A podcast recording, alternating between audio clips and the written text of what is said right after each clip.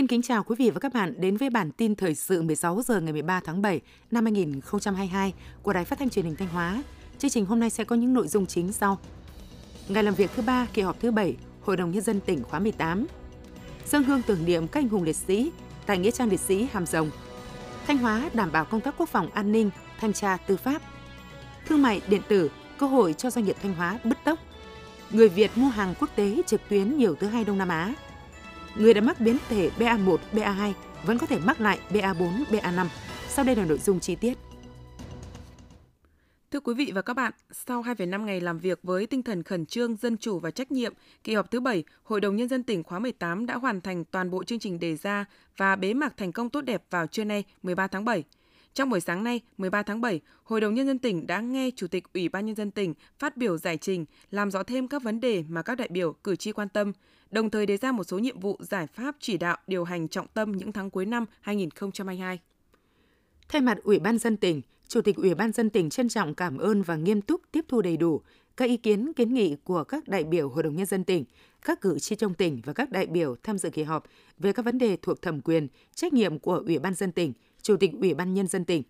Về tình hình phát triển của tỉnh trong thời gian qua, Chủ tịch Ủy ban dân tỉnh Đỗ Minh Tuấn nhấn mạnh, 6 tháng đầu năm 2022, mặc dù đối mặt với nhiều khó khăn thách thức, nhưng chúng ta đã được đạt được những kết quả bước đầu rất quan trọng,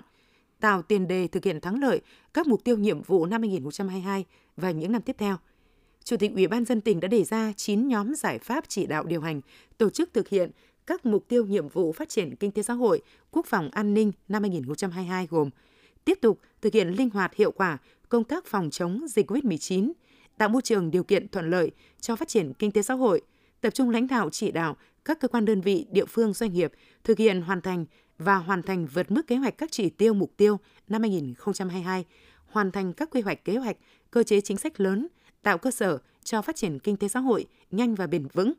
đẩy mạnh các hoạt động đầu tư sản xuất kinh doanh, thúc đẩy tăng trưởng kinh tế.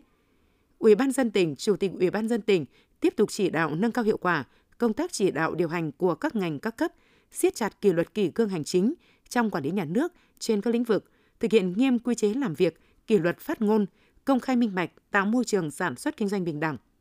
Tập trung chỉ đạo, triển khai thực hiện quyết liệt khẩn trương sáng tạo hiệu quả các nhiệm vụ kết luận chỉ đạo của tỉnh ủy, Hội đồng nhân dân, Ủy ban nhân dân, Chủ tịch Ủy ban dân tỉnh gắn với trách nhiệm của từng cơ quan đơn vị, địa phương, nhất là trách nhiệm của người đứng đầu, đồng thời tăng cường công tác kiểm tra, giám sát, việc thực hiện nhiệm vụ và xử lý trách nhiệm của tập thể cá nhân vi phạm, không đáp ứng được yêu cầu, chậm trễ trong thực hiện nhiệm vụ, trước hết là người đứng đầu các cơ quan đơn vị. Tiếp đó, dưới sự điều hành của đồng chí Đỗ Trọng Hưng, Bí thư tỉnh ủy, Chủ tịch Hội đồng nhân dân tỉnh, với sự đồng thuận cao, các đại biểu Hội đồng nhân dân tỉnh đã biểu quyết thông qua 52 nghị quyết của kỳ họp. Kỳ họp thứ 7 Hội đồng nhân dân tỉnh khóa 18, nhiệm kỳ 2021-2026 đã hoàn thành toàn bộ nội dung chương trình đề ra. Nhân kỷ niệm 75 năm Ngày Thương binh Liệt sĩ 27 tháng 7 năm 1947, 27 tháng 7 năm 2022, sáng nay, đoàn công tác của Bộ Giao thông Vận tải và tỉnh Thanh Hóa do đồng chí Nguyễn Văn Thể, Ủy viên Trung ương Đảng, Bộ trưởng Bộ Giao thông Vận tải và đồng chí Đỗ Trọng Hưng, Ủy viên Trung ương Đảng, Bí thư tỉnh ủy, Chủ tịch Hội đồng Nhân dân tỉnh Thanh Hóa dẫn đầu đã đến dân hương tưởng niệm các anh hùng liệt sĩ đang yên nghỉ tại Nghĩa trang liệt sĩ Hàm Rồng, thành phố Thanh Hóa – Tham gia đoàn có đồng chí Lê Đình Thọ, Thứ trưởng Thường trực Bộ Giao thông Vận tải và các đồng chí trong Ban Thường vụ tỉnh ủy, lãnh đạo Hội đồng Nhân dân, Ủy ban Nhân dân tỉnh Thanh Hóa. Trước đài tưởng niệm các anh hùng liệt sĩ tại Nghĩa trang liệt sĩ Hàm Rồng, đồng chí Nguyễn Văn Thể, Ủy viên Trung ương Đảng, Bộ trưởng Bộ Giao thông Vận tải và đồng chí Đỗ Trọng Hưng, Ủy viên Trung ương Đảng, Bí thư tỉnh ủy, Chủ tịch Hội đồng Nhân dân tỉnh Thanh Hóa cùng các thành viên trong đoàn đã đặt vòng hoa dân hương và dành một phút mặc niệm thành kính bày tỏ lòng biết ơn sâu sắc với công lao to lớn của các anh hùng liệt sĩ đối với sự nghiệp giải phóng dân tộc, bảo vệ Tổ quốc, đem lại cuộc sống hòa bình, tự do, ấm no hạnh phúc cho nhân dân. Tiếp đó, các thành viên đoàn công tác đã thắp hương lên từng mộ phần các liệt sĩ tại Nghĩa trang liệt sĩ Hàm Rồng. Trong các cuộc đấu tranh bảo vệ Tổ quốc và làm nhiệm vụ quốc tế, ở thế kỷ 20, cả nước có hơn 1,2 triệu liệt sĩ đã anh dũng hy sinh.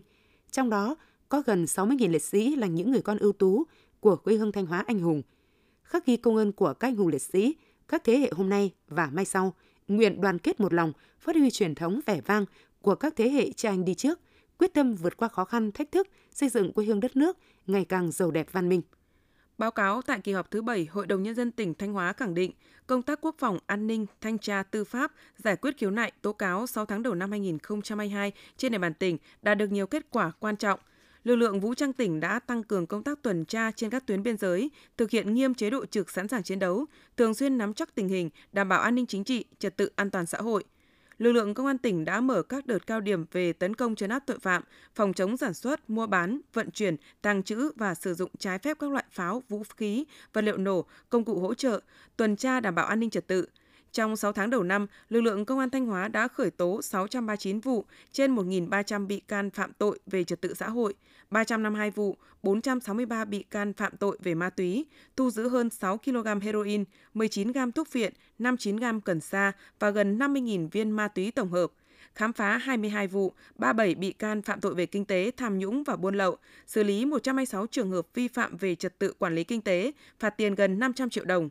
Từ đầu năm đến nay, các đơn vị trên địa bàn tỉnh Thanh Hóa đã tổ chức 320 cuộc thanh tra hành chính và thanh tra chuyên ngành, phát hiện sai phạm trên 125 tỷ đồng, kiến nghị thu hồi hơn 119 tỷ đồng. Hiện nay thương mại điện tử đã trở thành phương thức kinh doanh phổ biến được cả doanh nghiệp sản xuất, phân phối và người tiêu dùng chủ động khai thác. Tại Thanh Hóa, dù còn nhiều thách thức, nhưng mức độ phát triển thương mại điện tử của các doanh nghiệp đang được cải thiện, kỳ vọng không chỉ tăng trưởng ở thị trường nội tỉnh mà còn phát triển toàn quốc và vươn ra thế giới.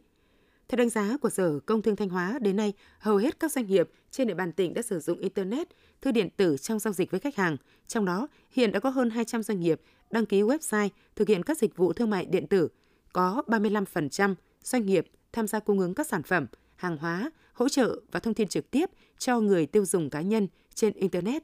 Tại đề án phát triển thương mại điện tử tỉnh Thanh Hóa giai đoạn 2021-2025, tỉnh Thanh Hóa phấn đấu đến năm 2025 có 55% dân số tham gia mua sắm trực tuyến, 100% doanh nghiệp có website được cập nhật đầy đủ thông tin về giới thiệu, quảng bá sản phẩm. 80% website thương mại điện tử của doanh nghiệp có tích hợp chức năng đặt hàng trực tuyến. 50% doanh nghiệp nhỏ và vừa tiến hành hoạt động kinh doanh trên các sàn giao dịch thương mại điện tử.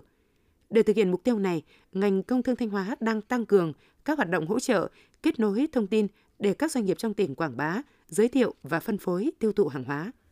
Tiếp theo là phần tin trong nước. Thưa quý vị và các bạn, nhiều doanh nghiệp trong nước thông báo tiếp tục hạ giá thép với mức giảm cao nhất lên tới 360.000 đồng một tấn. Đây là lần giảm thứ 8 của giá thép nội địa trong 2 tháng qua, với tổng mức giảm tới hơn 3 triệu đồng một tấn. Theo Hiệp hội Thép Việt Nam, giá thép sẽ tiếp tục giảm trong tháng 7, thậm chí có thể kéo dài đến hết quý 3. Trong đó, những yếu tố khiến triển vọng thị trường thép nửa cuối năm không mấy khả quan bao gồm tốc độ giải ngân đầu tư công chậm, ngân hàng siết tiến dụng bất động sản, thị trường Trung Quốc ảm đạm và mùa cao điểm xây dựng đã qua. Trong báo cáo nghiên cứu về hình thức kinh doanh thương mại điện tử xuyên biên giới do công ty bưu chính thương mại điện tử Ninja Van Group hợp tác mạng lưới bưu chính DP Group công bố, Việt Nam là quốc gia hàng đầu khu vực Đông Nam Á về mua hàng trực tuyến xuyên biên giới với số lượng trung bình lên đến 104 đơn hàng một năm một người. Theo báo cáo, Việt Nam hiện đang chiếm 15% tổng thị trường mua sắm trực tuyến tại Đông Nam Á, chỉ đứng sau Thái Lan với tỷ lệ 16% và ngang bằng với Philippines. Theo Cục Y tế Dự phòng Bộ Y tế, biến thể phụ BA4, BA5 lây lan nhanh hơn biến thể BA1, BA2 từ 10 đến 13%. Hai biến thể này có thể thoát miễn dịch, nghĩa là những người đã mắc BA1, BA2 vẫn có thể mắc lại BA4, BA5. Hiện nay tại Việt Nam, nhiều người dân sau khi tiêm vaccine mũi cơ bản hoặc đã từng mắc COVID-19 bắt đầu chủ quan, lơ là trong việc áp dụng các biện pháp phòng bệnh, nhất là chưa tham gia tích cực vào việc tiêm vaccine mũi 3, mũi 4, kể cả tiêm vaccine cho trẻ em. Theo các chuyên gia, hiện nay vaccine phòng COVID-19 vẫn là biện pháp quan trọng trong phòng chống dịch. Do đó, cần đẩy mạnh triển khai tiêm vaccine COVID-19 mũi 3 cho người từ 12 tuổi trở lên, ưu tiên tiêm mũi 4 cho các đối tượng có nguy cơ theo hướng dẫn của Bộ Y tế và tiêm liều cơ bản cho trẻ từ 5 đến dưới 12 tuổi, đảm bảo thân tốc, quyết liệt, an toàn, hiệu quả và khoa học. Nhằm tiếp tục đẩy nhanh tiến độ tiêm vaccine phòng COVID-19, Sở Y tế Thành phố Hồ Chí Minh vừa yêu cầu các cơ sở khám bệnh chữa bệnh tiếp tục kéo dài đợt cao điểm tiêm vaccine đến hết ngày 31 tháng 7 năm 2022.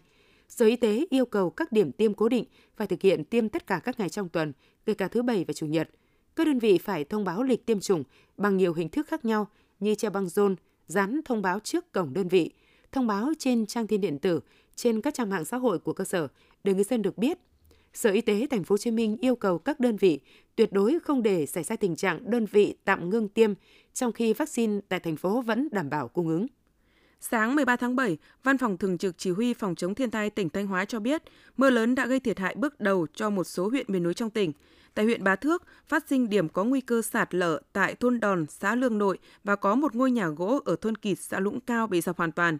Mưa lớn ở huyện miền núi thấp như Thanh làm ngập 20 hecta lúa của nông dân xã Phú Nhuận, 200 mét vuông đất thuộc khuôn viên trường trung học cơ sở và trung học phổ thông như Thanh bị sạt lở, làm đổ 30 mét tường rào. Cũng theo thông tin từ Thường trực Chỉ huy Phòng chống thiên tai tỉnh Thanh Hóa, từ ngày 11 đến 7 giờ ngày 13 tháng 7, trên địa bàn tỉnh Thanh Hóa có lượng mưa phổ biến từ 40 đến 90 mm. Một số nơi có lượng mưa lớn như Chuối 194 mm, Như Xuân 169 mm, Quảng Sương 159 mm, Sầm Sơn 131 mm. Mực nước trên sông Yên tại trạm thủy văn Chuối đạt đỉnh 2,84 m lúc 22 giờ ngày 11 tháng 7, hiện đang xuống đến mức 1,38 m dưới báo động 1 là 0,62 m. Mực nước sông Cầu Chảy đang lên mức 6,97 m, dưới báo động 1 là 1,03 m tại trạm thủy văn Xuân Vinh vào sáng 13 tháng 7. Quý vị và các bạn vừa theo dõi bản tin 16 giờ của Đài Phát thanh Truyền hình Thanh Hóa. Mời quý vị tiếp tục đón nghe bản tin thời sự 17 giờ để cập nhật những tin tức thời sự trong tỉnh.